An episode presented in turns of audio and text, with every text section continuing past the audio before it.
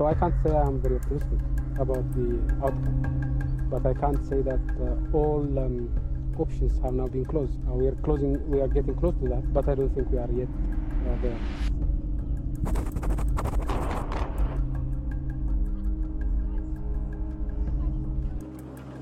Etiyopya'daki çatışma binlerce insanın ölmesine ve 60 binden fazla Etiyopyalı'nın yaşadıkları yerleri terk edip Sudan'a kaçmasına neden oldu.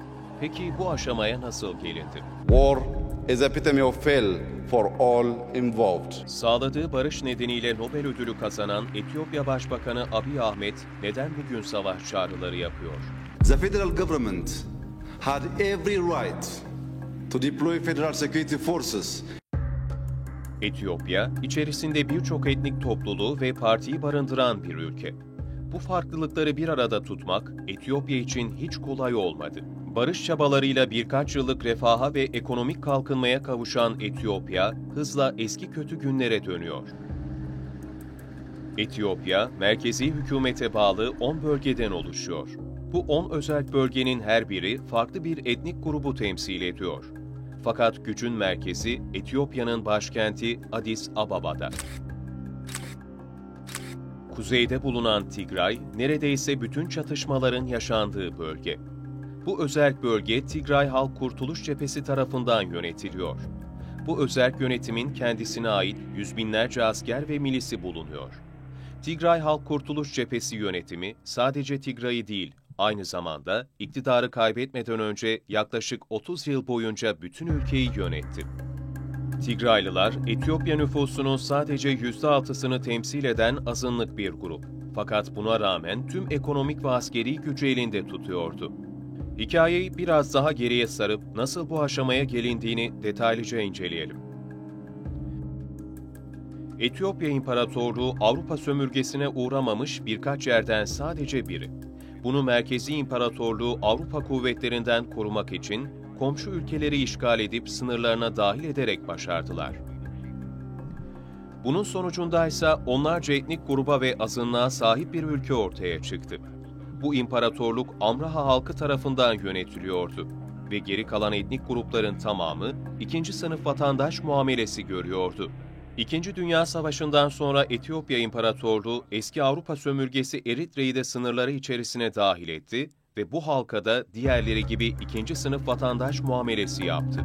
Bu muamelelerin hedefi Etiyopya'dan ayrılıp bağımsızlık kurmak olan bir milis gücünün kurulmasına neden oldu.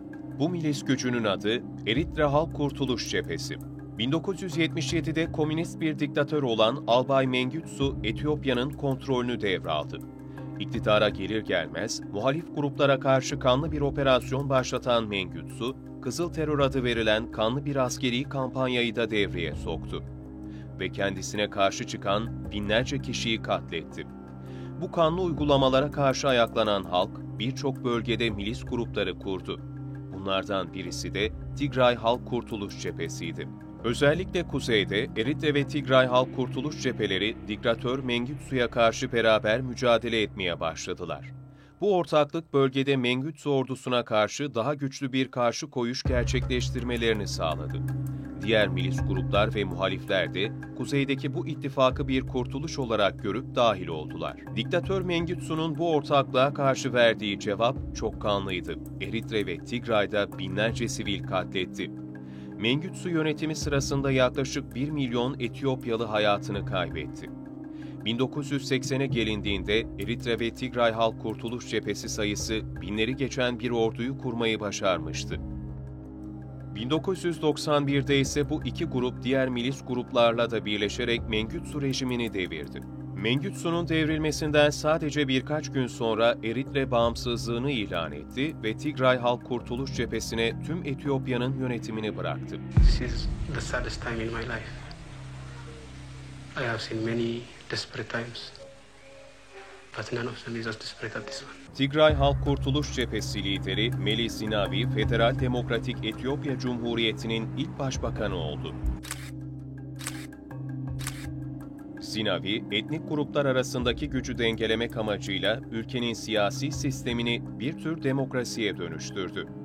Tabii parlamento sandalyelerine Tigray Halk Kurtuluş Cephesi gibi Mengitsu'yu deviren milislerin kurduğu siyasi partilerin liderleri oturdu ve Zinavi Etiyopya'yı 10 ayrı özerk bölgeye ayırdı. Nüfusun %6'sını temsil eden THKC, kurduğu ittifaklarla ülkenin tamamını yönetmeye başladı. Bu durum, seçimlerin her zaman THKC'nin lehine sonuçlanacağının garantisiydi aynı zamanda. Zinavi gücü ele aldıktan kısa süre sonra askerlerini kuzeye Eritre ile savaşmak için sınıra yolladı ve bu iki ülke arasındaki bağı geri dönüşsüz şekilde koparacaktı. Zinavi'nin kurduğu yeni sistem ülkedeki azınlıkların maruz kaldığı saldırıları da engelleyemiyordu. This insanity of implementing the same failed neoliberal policies and expecting different outcomes resulted in another lost decade during the 90s. Zinavi 2012'de öldü ama THKC gücü elinde tutmaya devam ediyordu. 2015'te toplumun tamamının hileli gördüğü bir seçim yaptılar ve durum bir ayaklanmaya neden oldu.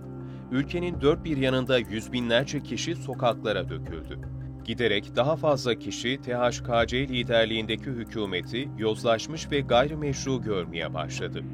Ve nihayet 2018'de hükümet Etiyopya'nın tarihsel olarak ezilen gruplarından birinden ülke için barış ve birliği savunan yeni bir başbakan seçti.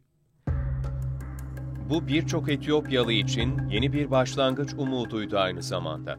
Abiy Ahmet, oyların %60'ını alarak başbakanlık koltuğuna oturdu. Ama kısa süre sonra Abiy'in ajandası onu Tigray Halk Kurtuluş Cephesi ile çatışmaya soktu. Abiy'nin başbakanken attığı ilk adımlardan biri Eritre ile ilişkileri tekrardan düzeltmek oldu. Bu da Eritre ile savaşta olan Tigray Halk Kurtuluş Cephesini çok kızdırdı. Abiy Ahmet aynı zamanda yolsuzluğa bulaşmış, THKC üyelerini de görevlerinden uzaklaştırdı. İstihbarat başkanlarını ve ordu komutanlarının tamamını teker teker değiştirdi ve THKC'nin kurduğu koalisyonu dağıtarak daha sonra Refah Partisi'ne dönüşecek yeni bir koalisyon kurdu. THKC'ye kurulacak yeni partiye dahil olması için davetiye gönderen Abiy, red cevabı aldı. THKC ile beraber birkaç üye de koalisyon dışına çıkarak muhalifler safına dahil oldu. 2020'deki Tigray bölgesel seçimleri THKC için gücü tekrardan ele almak için bir fırsattı. Fakat Abiy Ahmet pandemiyi gerekçe göstererek seçimi erteledi. Bunun üzerine de THKC Abiy Ahmet hükümetini tanımadıklarını belirten bir açıklama yayınladı ve bölgesel seçimi gerçekleştirdi. Abiy ise buna Tigray'a yapılan mali desteği sınırlayarak yanıt verdi. THKC'de federal bir askeri üssü ele geçirerek misilleme yaptı. Bugün yaşanan çatışmalar işte bu şekilde başlamış oldu. Bugün itibarıyla Etiyopya kuvvetleri Tigray topraklarının çoğunu ele geçirdi. Buna ek olarak Eritre güçleri de bölgedeki bazı noktaları işgal etti ve ele geçirdi. Yaşanan çatışmalar binlerce insanın yaşamını yitirmesine ve bir o kadar da insanın göç etmesine neden oldu.